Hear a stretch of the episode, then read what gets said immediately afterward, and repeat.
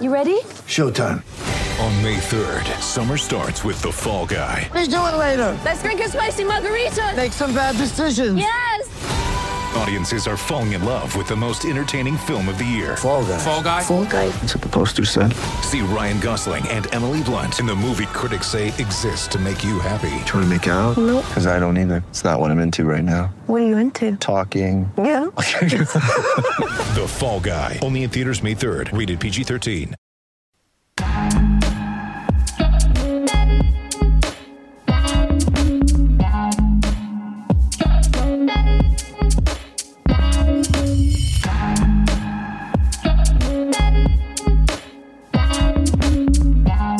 Welcome, welcome to Fearless with Jason Whitlock. I am Jason Whitlock, your host. Uh, happy Friday uh, to you and yours. Happy day after Thursday.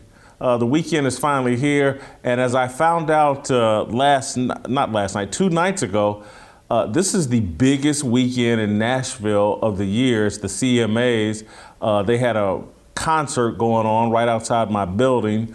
Uh, all of my neighbors are out on their balconies, and I'm wondering like what's going on. And I look out and oh, because again, I, I got here in 2020, and because of COVID, they didn't have all the stuff going on. But anyway, it's a big weekend in Nashville, and it's a big week uh, for this show. We've been talking, uh, I think, every day this week.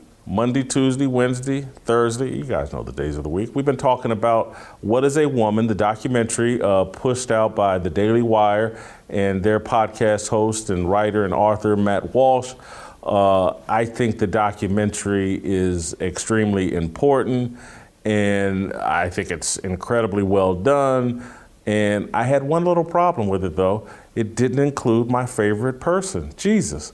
Uh, and and it kind of it baffled me, and so I, I wrote a piece about that. And then yesterday, as you guys saw, I, I previewed a conversation we're going to have today with Matt Walsh. Uh, we previewed that uh, yesterday um, with a conversation about Matt and you know kind of where he came from and how his life has changed because of the documentary.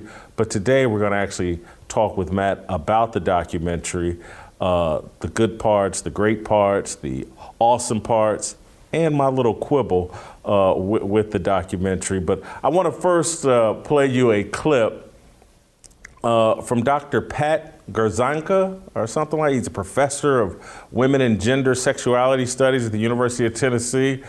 And this kind of, this conversation to me crystallized what the documentary is about. It's about a search for truth. And there are some people that seem terrified of the truth, including this University of Tennessee professor. I'm not even talking about social context. I'm just I'm just trying to start by getting to the truth, you know. Yeah, I mean, I'm really uncomfortable with that language of like g- getting to the truth. Again, in social why, why life, Is that, why is that uncomfortable? because that it sounds actually deeply transphobic to me. Um, and if truth? you and, and if you keep probing, we're gonna stop the interview. I If I probe about what the truth is, you keep invoking the word truth, which is condescending and rude. I'm saying how is, to you, how is the word truth condescending and rude? why don't you tell me what your truth is? And you're walking on 30 seconds more of thin ice before I get up. That that was I had a lot of favorite parts of the documentary. That was probably my most favorite. I've watched it twice. I may have to watch it a third time, but the, the guys basically are, you know, t- the truth is the enemy of the whole transgender movement. Uh, that was kind of my takeaway. And then I, I want to go straight to the heart of my deal because I am accurate. Th- this your documentary was about a search for truth, objective truth. Is that fair? I'd say that's fair. Yeah. And so, as a believer, how can God be left out of that conversation? Well, the first thing I would say is that is that if you're getting to the truth, then you're not you're not leaving God out. I mean, there's there's no way to talk about truth or to say to speak truth, defend truth, um, while while taking God out of it. If you're taking God out of it, then you're taking the truth out of it, right? So they kind of go hand in hand. The question is uh, just how explicit do you want to be? You know, when when you're talking about the truth, um, kind of how or how deep do you want to go? I guess maybe is another way of putting it. We decided with this film that we had a couple of objectives in mind. And we, you know, 90 minute film going in. And I, I had plenty of arguments with the producer and director wanting to make it longer. And Could have been an hour longer. I yeah, bet. I, I, I thought so too, and, and they said, but I, I don't know. I'm not. I'm not the filmmaker they are, and they, ultimately, of course, they were right. But they said uh, 90 minutes because the last thing you want with a film like this is for people to get bored, and it's got to it's got to just propel one to the next, and uh, and you you you tell your story, you make the point you want to make, and then you get out right, which I think we were able to uh, accomplish thanks to the team working on the film. But um, so we had this this you know structured out, and the first thing we have to do is kind of establish the problem, you know, the, what, what this gender ideology is, how pervasive it is, uh, and then expose it, expose it for how hollow and absurd it is, um, and then get into a little bit of, you know, how do you, how do you fight back? How do you resist this? Um, and then at the very end, we get to what's the, what's the actual answer to what is a woman, because we knew we couldn't end the movie without answering the question. And we give the simple answer, which is adult human female. Um, there's a lot more that could be said about women, obviously. They're not a woman, that, I don't want to give spoilers away, but I get, I get that answer from my wife, right? And uh, she's a lot more than adult human female. So we could get into a whole exploration about womanhood. This is another criticism I've heard from people. It's like, why do you know, you could have said a lot more about, about women. Well, true. And that's, that's a whole, that's a, another film that, I, that someone should definitely make, and that'd be really interesting, and I'd love to watch it. But um, we're accomplishing one thing with this film, and we want this to be the beginning of a conversation, not the end of it. And so there are many other avenues you could go down from there. The reason we didn't throw God into it, um, and I, I, I don't even like to put it that way, but the reason why we didn't explicitly say something about God at the very end, my wife could have said, she could have quoted Genesis. She could have uh, said, uh, you know, an adult human female who's created by God or something like that, right? And the reason we didn't do that is because to, we didn't think number one to accomplish what we wanted to accomplish that it was it was necessary, and what I didn't want was to give the left an escape hatch at the very end. I think that they would have really loved it if we had done that because, and in fact, I think that if at the very end we had ended on a sermon, we had ended with a Bible quote. Or if instead of going to my wife, I had gone to a, a, a clergyman to, for the answer, and he had told me something spiritual. I think if I had done that, then we'd be getting all kinds of reviews from mainstream critics, so that they could glom onto that point and say that, oh, you see this, this is all just this is all just Bible thumping. And in order to, to be to be a critic of uh, this gender ideology, you have to be you know you have to be a Christian. he made my point. Eh, How so? You just said if we had done that, we would have gotten all these mainstream reviews. And in marketing and publicity, all publicity is good publicity. And so if anybody that would have watched the first 88 minutes and then the last two minutes uh, set the critics off and whatever, but if you make it through that first 88 minutes, they've been so devastated by their own idiocy that anything that would have gotten it more attention, anything that would have provoked the left even more, made it so they couldn't sit around "Ah," and made them in, have to engage with it, I think would have been better. And, and, and then the other thing I thought was I wouldn't even, the, the minister that I would have wanted to have been interviewed is the one who's defending transgender. I wanted that guy put in the same clown suit you put all the other people in. Yeah, well, taking your, your second point first, uh, I would have loved that too, but you also have to keep in mind that uh, uh, we cast a very wide net for Yes. this film, and not, not everybody would talk to us, which is putting it mildly. Yeah. So, uh, but that, I, I, if we could have talked to somebody like that, I 100% would have done it. Um, and as for the, the point about the mainstream critics, my point is that they would, I think that they, we would have got the reviews and they would have acknowledged it more because it wouldn't have scared them. You know, the reason why they're not acknowledging it now is because it scares them. And if they're not scared by it, I mean, they look at, um, okay, take any, uh, uh, sorry, but really bad Christ, quote unquote Christian movie from the Christian movie industry, you know, and I'm not going to name names, but um, take any of those, those those movies that are out there, and it's a good message and it's family friendly, but they're just bad movies. And you go to Rotten Tomatoes, and they all have, they might not have tons of critic reviews, but they have critic reviews, and they're just panning it. Critics aren't worried about those movies. Like they like those movies because they make the point for them about the other side that those critics want to make. And so if we had done that, then yeah, there would have been media attention, but it would have all been, you know, it's th- this is just religious, this is the this is Christian propaganda, so on and so forth. When in fact we don't want to give them that escape hatch because actually gender ideology is the religious cult-like belief. You have to be a believer in the gender ideology leftist religious cult to accept this. To know that women are adult human females, you don't need to be Christian, you don't need to be Jewish, you don't you could be an atheist and know that. It's just like here's the way I look at it. If somebody were to say to you, two plus two equals five, would you respond, no, it equals four? Or would you say, no, God says it equals four? Uh, I'm unaware because I read that on your Twitter feed. I didn't respond, but I, I saw that on your Twitter feed. I, I'm, I'm unaware of, and maybe it is because I'm not a biblical scholar, but math isn't covered in the Bible. Uh, gender, God's creation of man and woman, is covered in the Bible. So, no, when it comes to math, I wouldn't invoke God. I, math, I believe, is man made, but maybe it's in the Bible and I'm just unaware of it. And so, no, no I, as it relates to math, no. Well, math is, uh, well, now we're getting into a whole like philosophy of, of mathematics, which I'm way out of my depth talking about it. But I, but I, I would say uh, that math is a, is a man-made way of, org, of kind of organizing realities in the world. So like, you know, we, we create the numbers themselves, but they represent actual realities. So two, two, plus, two things making four things is not something we made up. That's just, that just is, right? And so, because it's true, it, it yeah, it's not maybe not. Uh, I mean, there is mathematics in the Bible, but it's, it's the Bible's not a math textbook. Yeah. Um, it, it, still is from God. I mean, everything that's true is from God. God created. Totally agree with you so, on that. So, you, so if you said God, no, uh, God says two plus two equals four, you'd be right that He does say that.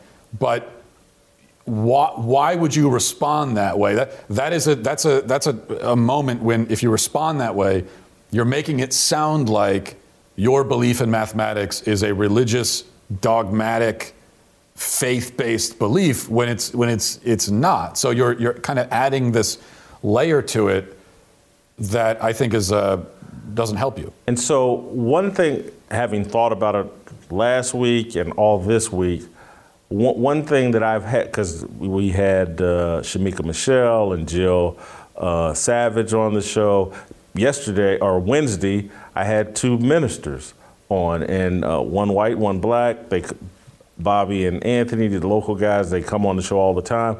And uh, Anthony actually agreed with your approach, and so you know there is no settle. I, I, you know, it's just my opinion. But one of the things that I've had to recognize is that perhaps my agenda and who I want your documentary to reach is perhaps a little different than your agenda and who you're targeting.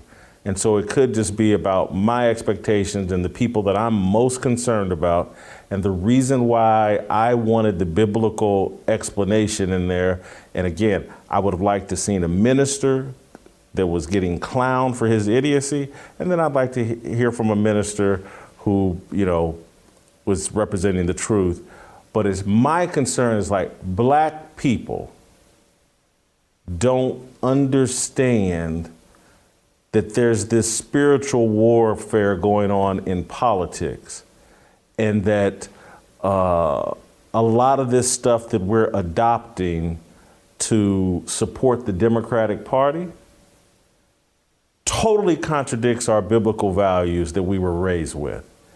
And, and we seem comfortable allying with people that believe total nonsense and idiocy that men can get pregnant and all, all, the stuff that I know we don't believe, but because of politics, we're adopting what I believe are like satanic beliefs and, and an abandonment of truth.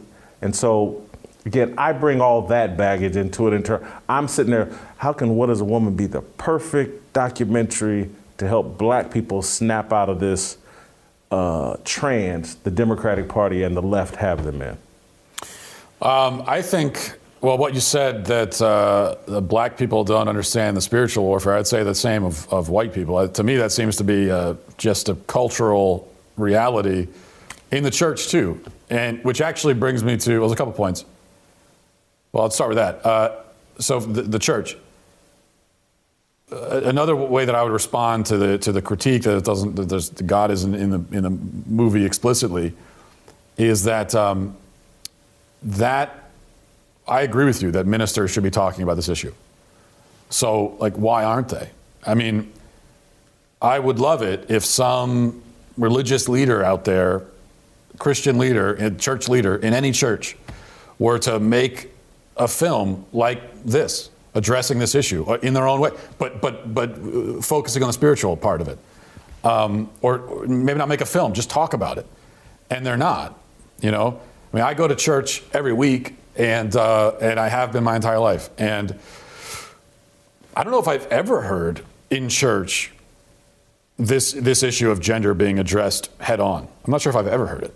At the church you attend? At any church. I mean, I'm talking about going back. Now, of course, 20 years ago, you could you could always make the excuse that it wasn't a, didn't, it didn't Yeah. appear to be a big issue back then, but it's been a big issue. It's been obviously to me a big issue for six, seven, eight years, and through that time, going to many, many different churches, um, I've I don't think I've ever heard it directly, explicitly addressed from Why the is pulpit that? because they're they're just they're cowards. They're afraid.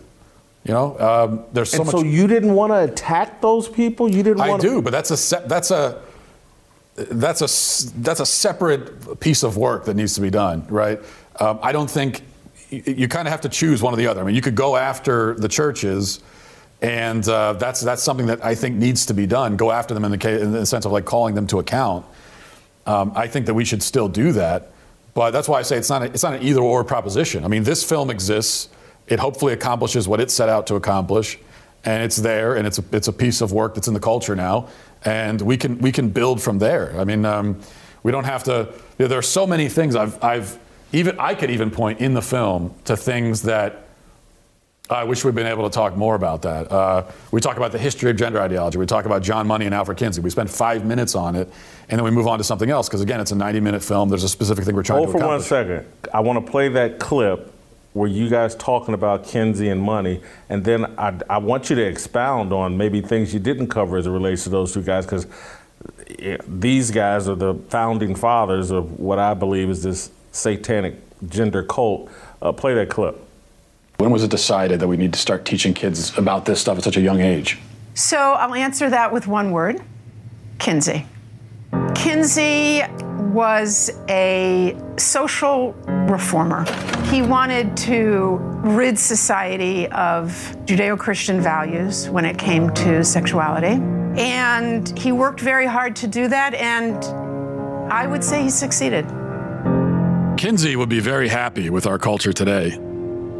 His idea was that children are sexual from birth, that we're all inherently sexual creatures from cradle to grave. He believed that true happiness is found in a life of perverse sexual experimentation, no matter the age. What came out is that his research was fraudulent. Kinsey based his fraudulent conclusions on data he collected from convicted sex offenders and child molesters. His research was conducted in prisons, not everyday America. He also performed horrific sexual experiments on children, some under the age of one. His most influential book, Sexual Behavior in the Human Male, contains an infamous chart called Table 34, which documents the orgasms of very young kids, including babies as young as five months old. But instead of suffering the consequences for his heinous actions, he was and still is celebrated by academia and Hollywood. His ideas form the foundation for sexual education in public schools today.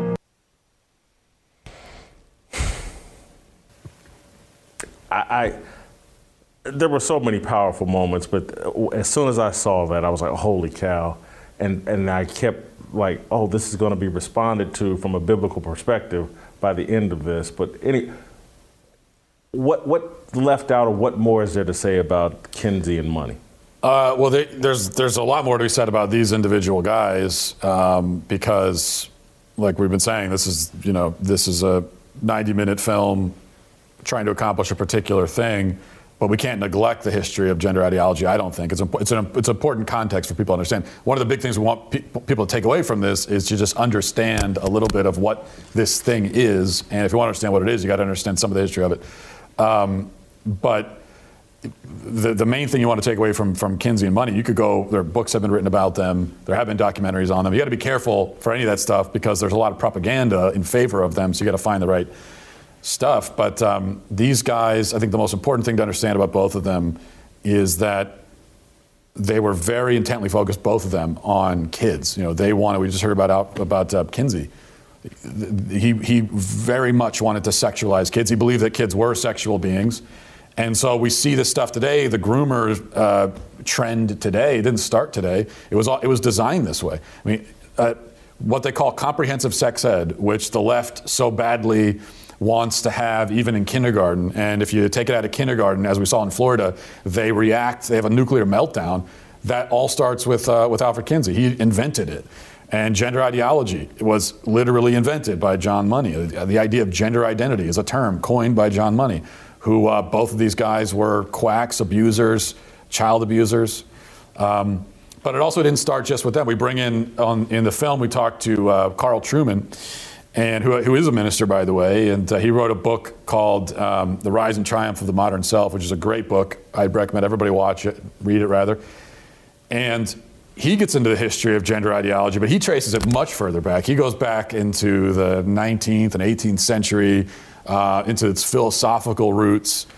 Um, so it kind of depends. If you want to trace the root of any evil, you could kind of go back as far as you want. You could go all the way back to the fall of man if you want. Um, but you have to, you know, there are certain landmarks along the way. And uh, I think that in the mid 20th century with these guys is one landmark moment where gender ideology started to take its current form around that time, thanks in large part to these guys. And so you, you made me think of a couple other questions along the same lines that I, I want to get to. But would you say, and because you've written books, obviously successful podcast, but what is a woman is your best piece of content? Uh, definitely. Of Okay. mine, yeah, for sure. Yeah. And so, and again, this goes back to I understand I'm bringing my own expectations and the desires into this line of questioning. But so, what is a woman is your best piece of content? It's awesome. And Jason Whitlock is sitting there saying, and I want everybody that sees this to know Matt Walsh is a Christian. And again, you, you've already established that with books you've written previously and all your work about, but there's this whole new audience being introduced to you. And me selfishly sitting there like, there's some black people that have never heard of Matt Walsh. And I want them to know that what's driving Matt Walsh is his faith. What, because what they've been told is your politics are driving you.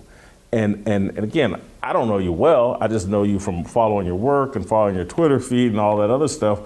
But, but even it's like Shemeka uh, on Monday, she was like, the, she was criticizing my criticism of your documentary by saying like, Jason, he the way he conducted himself in the documentary was an expression of his faith.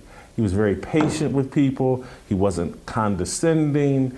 He uh, very respectful, you know, and he engaged with people that he disagreed with in a very respectful way. It was all an expression of his faith.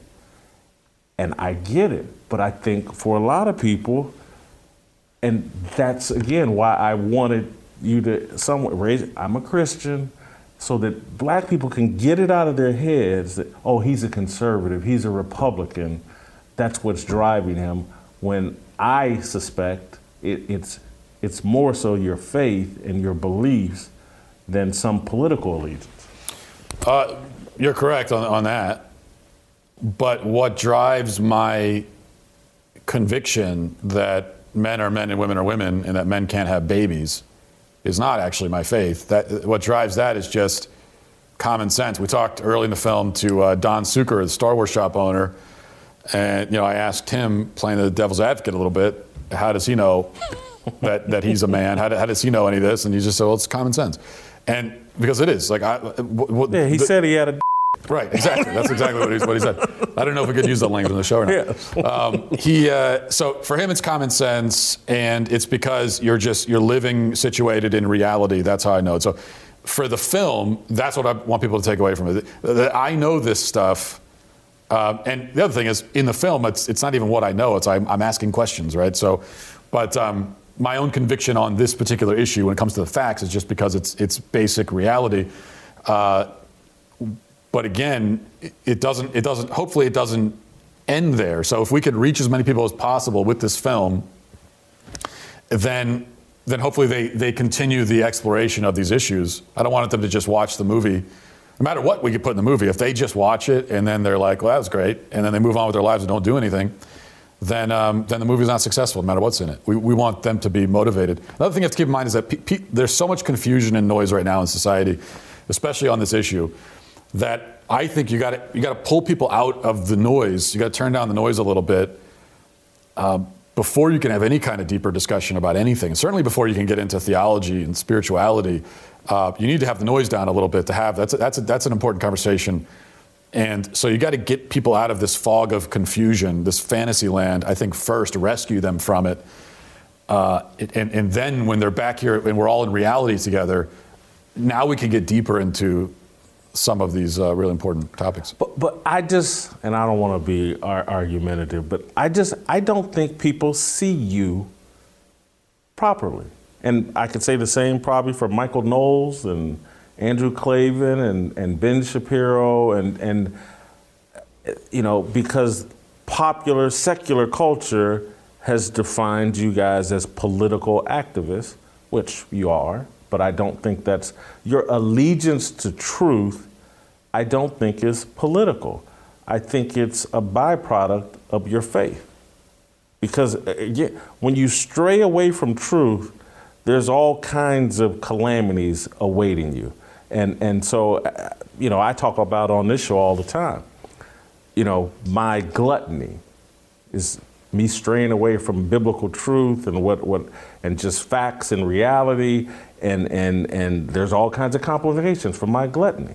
And, and, uh, and so my, the way I've been able to make progress with my weight for the first time in 30 years is because I just have finally given it over to God and just like, I got my allegiance to truth and what's the proper thing to do has to be spiritually based. And that's how I've been able to make progress. I'm gonna quit beating up the topic though, because the, the documentary is great and, and what you've done is, is great. And, and the other part of my top 10 or top 30 favorite moments in the documentary is you started debating with someone, and I can't remember, but we'll play the clip, explaining to them, like, you know, kids believe in Santa Claus. They believe a little fat man flies around on a, a sleigh. Let's play that clip. Have you ever met a four year old who believes in Santa Claus? Mm-hmm. So this is someone who believes that a fat man is traveling through the sky on a flying reindeer at lightning speed, coming down his chimney with presents. Yeah. Would you say that this is someone who maybe has a tenuous grasp on reality? They have an appropriate four year old handle on the Sure, reality agreed. that's very real for them. Agreed, agreed. But Santa Claus is real for them, but Yeah. Santa Claus is not actually real. Yeah, well, and but Santa Claus does deliver their Christmas presents. Well, yeah, but he's not real though. To that child, they are. When I see a child who, you know, believes in Santa Claus, and then let's say this is a boy and he says, I'm a girl. Mm-hmm. This is someone who can't distinguish between fantasy and reality. So, how could you take that as a reality? I would say that as a pediatrician and as a parent, I would say how wonderful my four year old and their imagination is.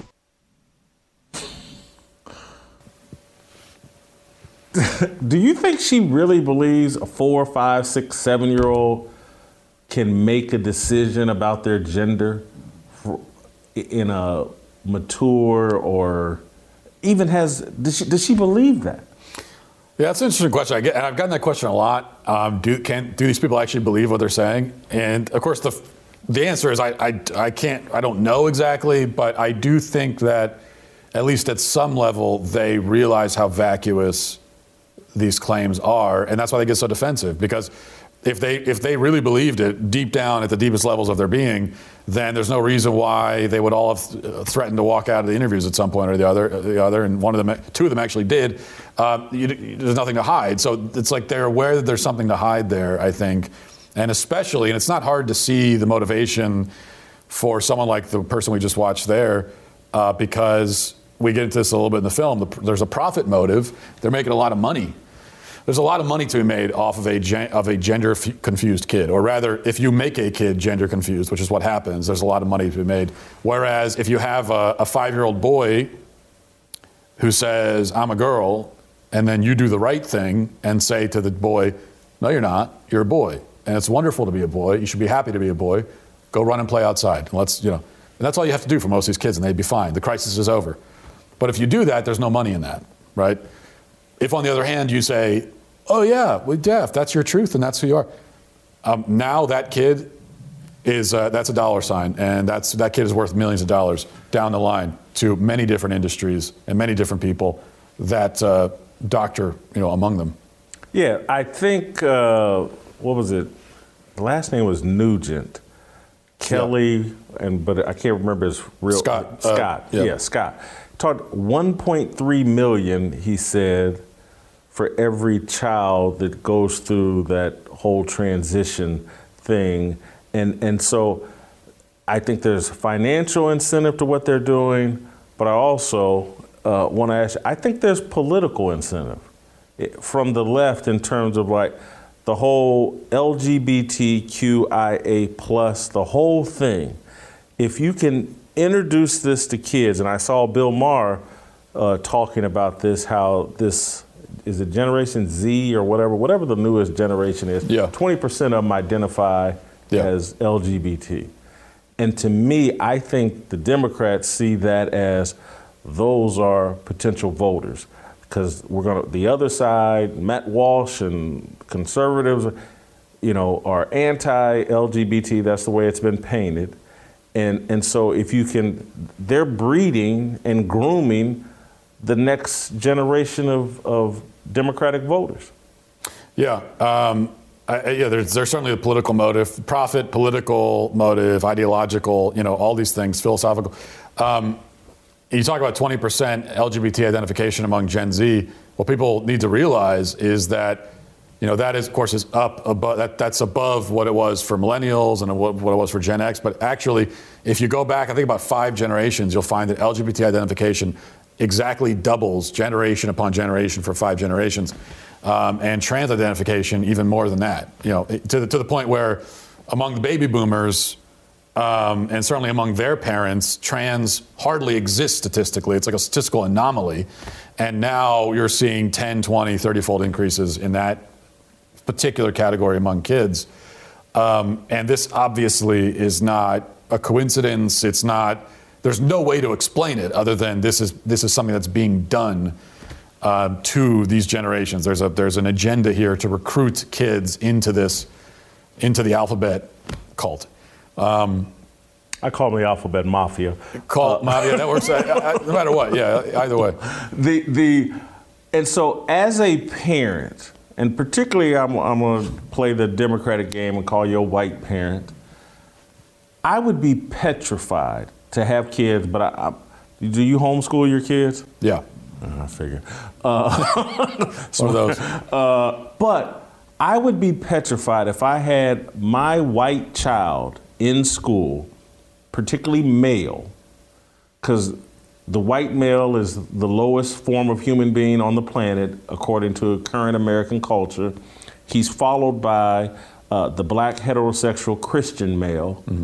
And, and so I say to my friends all the time, I was like, your kids, the pressure on these boys to identify as something other than white male or black heterosexual Christian male, if you want to be cool, if you want to fit in, if you want to get away, if you want to be oppressed and one of the cool kids, this LGBT thing is the way to go. That pressure is real, and that's why I think all parents need to be right there with you and sending money and guns and whatever else they need to Matt Walsh. Yeah, I think uh, there's the the peer pressure aspect of it, like we talked about. The contagion, you guys talked Yeah, about the social it. contagion Yeah. aspect of it cannot be understated. The fact that there's, as you say, there's a social capital in being in the LGBT club, to, and, and that's one thing I learned film. There are a lot of things that I I thought I knew most of what there was to know about this issue before we filmed the documentary. I learned a lot through the process, and um, just to the extent to which there is this social capital in being LGBT. Um, it's just the, it's the coolest thing, right? So for, for, for kids, so they're all looking for their way into it.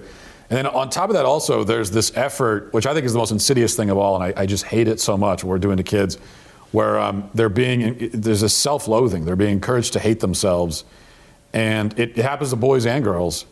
Um, i- i- in different ways. And I think it, it hits them particularly hard at different ages, right? So it seems to me, anyway, that a lot of the transition, gender transition stuff in the younger ages, you know, four, five, six, seven, that seems to be affecting boys the most.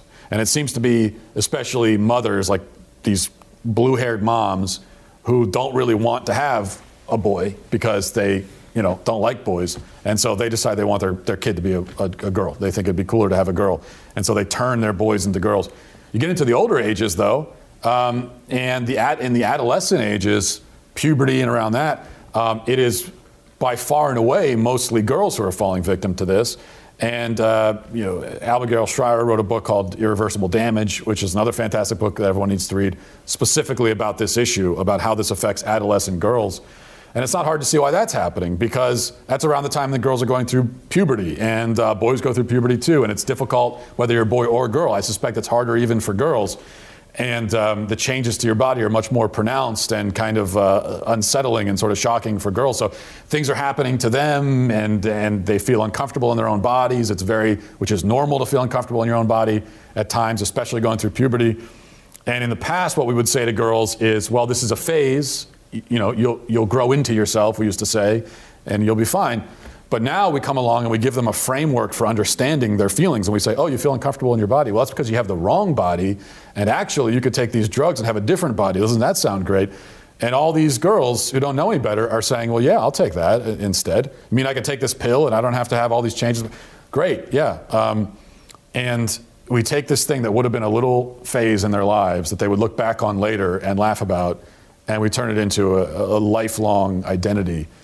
We've got a total hot mess going on for kids, and and because I'm just sitting here processing the things you're talking about, and and so I'm. Th- let's say I had a 15 year old daughter, 14 year old daughter, who's taller than her cla- her peers, a bit goofy. I, I knew a girl like this in Kansas. I didn't know her when she was a little kid. I knew her as an adult, and she went on to become Miss Kansas.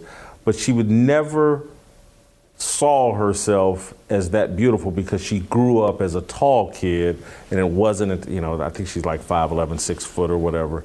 But but I couldn't imagine in this society we have now with Instagram and all the Instagram models and how everybody's obsessed with this promoting their physical beauty and everybody having to live up to this standard that's being pushed out over Instagram and these social media apps that are directed at kids. And let's say you're the 13, 14 year old chubby girl who's a bit athletic and a tomboy. And it's easy for me to see someone getting that insecure, vulnerable girl to, well, you just got the wrong body for for who you are. And and her at that very impressionable age falling for that garbage, I I I, I want to take care of some business. I, I, pr- I literally pray for you parents all the time and, and sometimes think they're like, because I regret not having kids, but I look at the challenges parents face and I'm like, maybe it was a blessing because I would lose my mind. I, I would I'd be a nut job. All right, but uh, let's take care of some business. With Father's Day coming up and all the summer events and holidays on the horizon, this is the perfect time to try a box of Good Ranchers. If you're looking to surprise your father, grandfather, father in law, husband, boyfriend, whoever, this is a no brainer. Good Ranchers is the place to get American beef, chicken, and seafood this summer. They sell 100% meat and ship it right to your door. And right now, they're giving away two free 18 ounce prime center cut ribeyes to every person that uses my code, Fearless. That's over two pounds of prime ribeye steaks just add it to your order at no cost. With Father's Day almost here and summer stretching out before us, what's not to love? This is not the time to wait. Claim your ribeyes today before they run out. This is a limited stock item, first come, first serve, and you want to be first when it comes to good ranchers. They deliver the best of American farms and ranchers to your door. Make sure you take time today, right now, and go to goodranchers.com slash fearless or use my code fearless at checkout to get your two free 18 ounce ribeyes. Start the summer off right with Good Ranchers, American meat delivered. You guys be good, fearless soldiers. Uh, feed your soldiers, good ranchers. All right, uh, I want to continue my conversation with Matt Walsh. And Matt, I, I beyond yourself, uh, who tell me about the director and who else deserves credit for the quality of this documentary. Obviously, I think Jeremy Boring has a great vision for what you guys are doing at the Daily Wire, but uh, look, you did a great job in front of the camera, but I've been in this business long enough to know, man, those people behind the cameras put in some great work. Uh, yeah, I'm glad you asked that because it, it does. Uh, I, I, I, love that everyone seems to, not everyone, but I love that, that lots of people seem to love the movie. Uh, but, and it's, people are calling it like my, it's Matt Walsh's movie. Um, it, but it's not just my movie. This is, uh, this a, it is a, a, a, team effort in all sincerity. Uh, Justin Folk is the, is the director of the film. He did a documentary called No Safe Spaces a few years ago. And um, we needed to find someone. I, I, had this idea for the movie back a year ago, over a year ago, and I brought it to Jeremy. And um, I, I, half thought maybe he'd laugh me out of the room because it just sounds kind of crazy. Uh, but he was totally into it, and he said, "We got to get you, a, you know, team, obviously." And the first thing we had to do was find a director.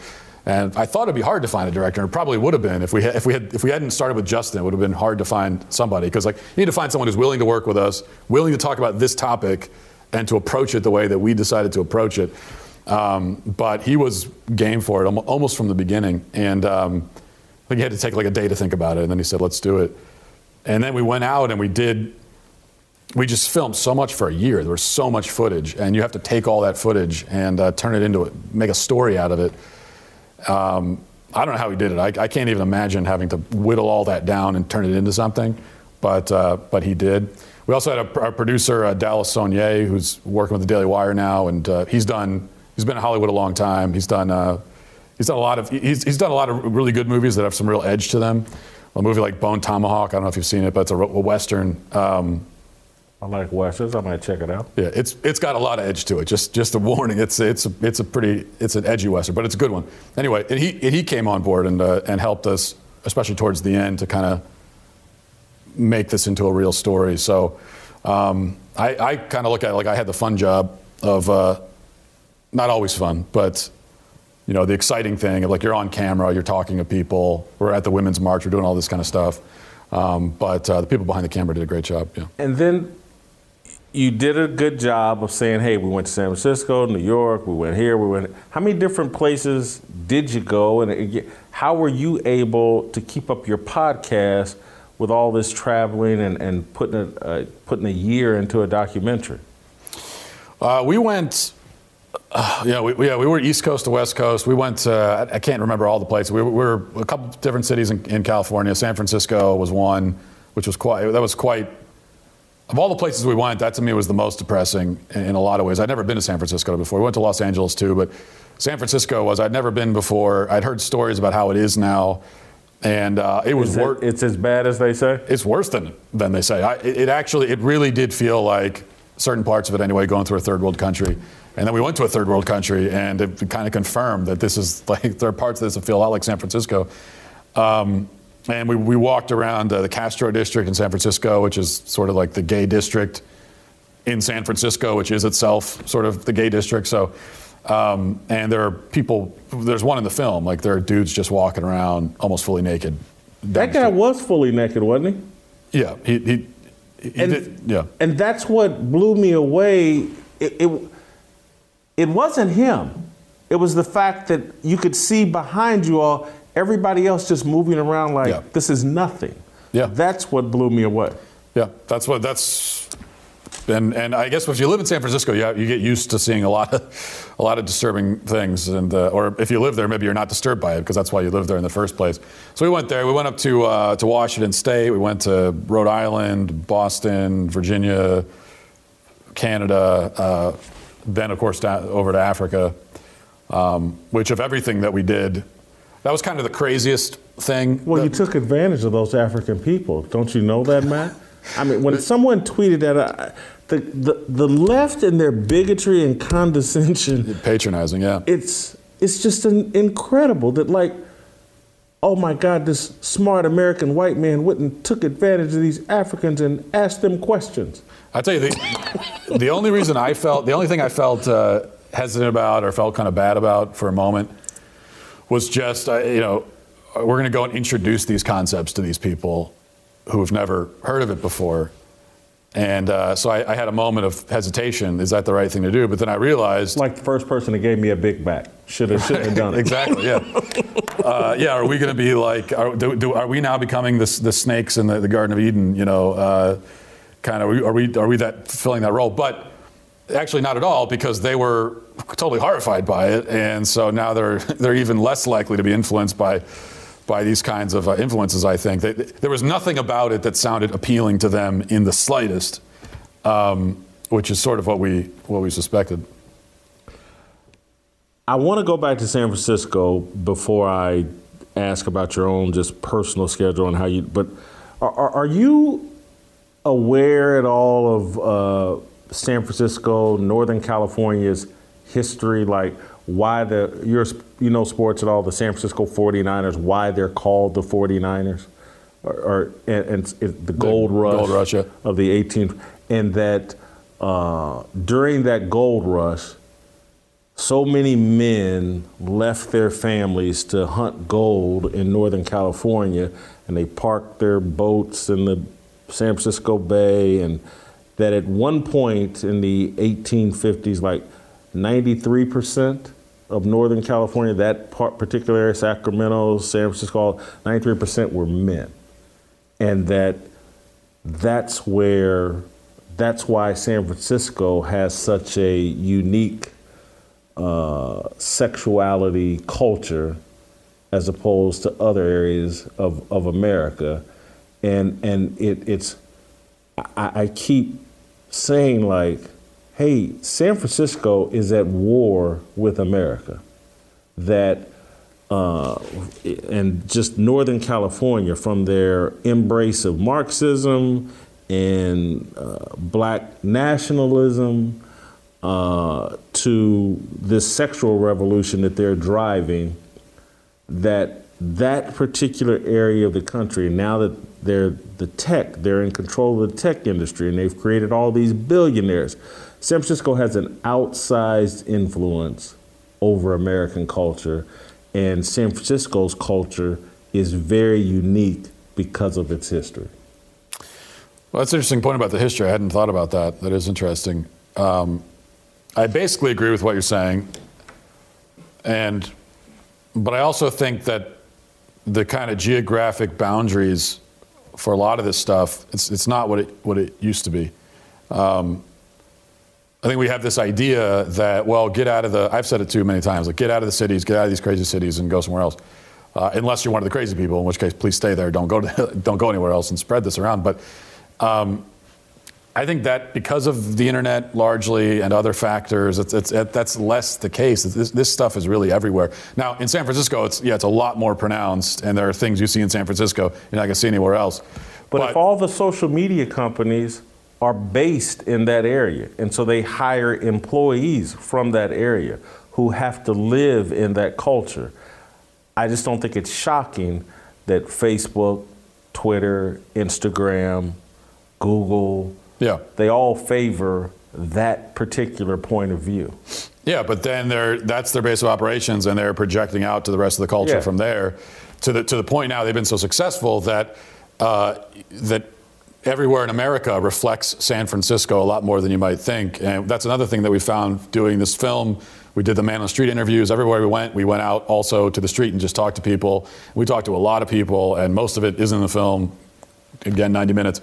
Um, but I was just really depressed by uh, the fact that everywhere we went and almost everybody we talked to, any demographic, any age, it- almost all of them sounded the same. They were repeating these kind of gender studies talking points that I don't think they even know where they got them from. But there, there, there was not as much of a difference from place to place as you would hope. Every, everyone has bought into this.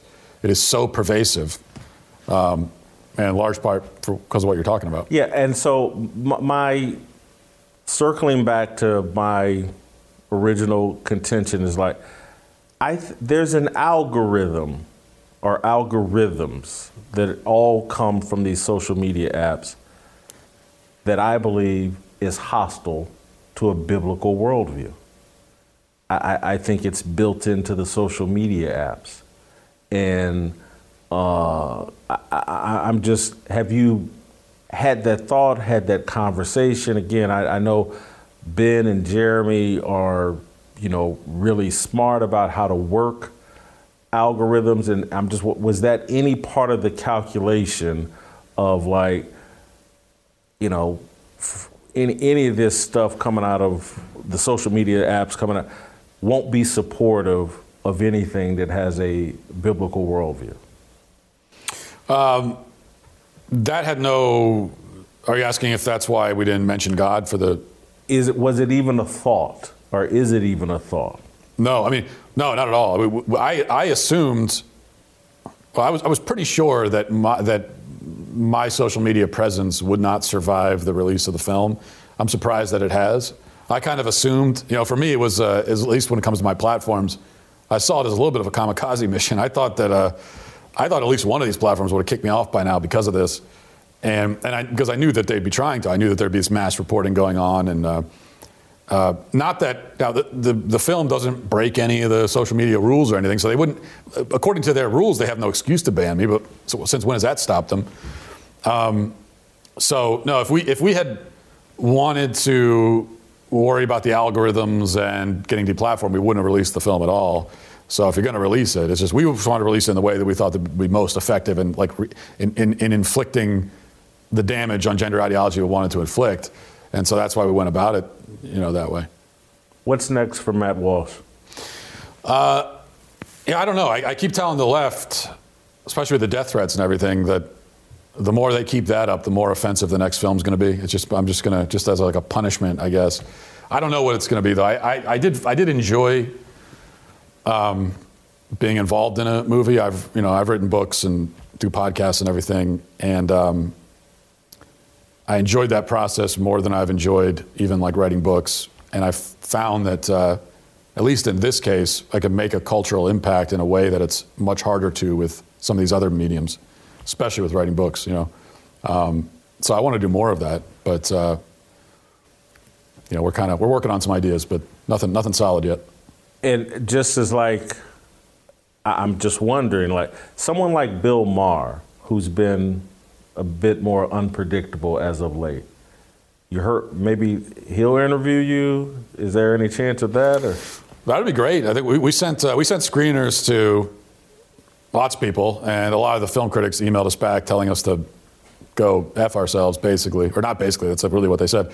Um, and uh, yeah, we sent we sent one to him. I'd love to go talk. I, I'll, look, I'll talk to anybody. We've sent one to to hostile media, to CNN, whatever. I'll I'll talk to anybody about this.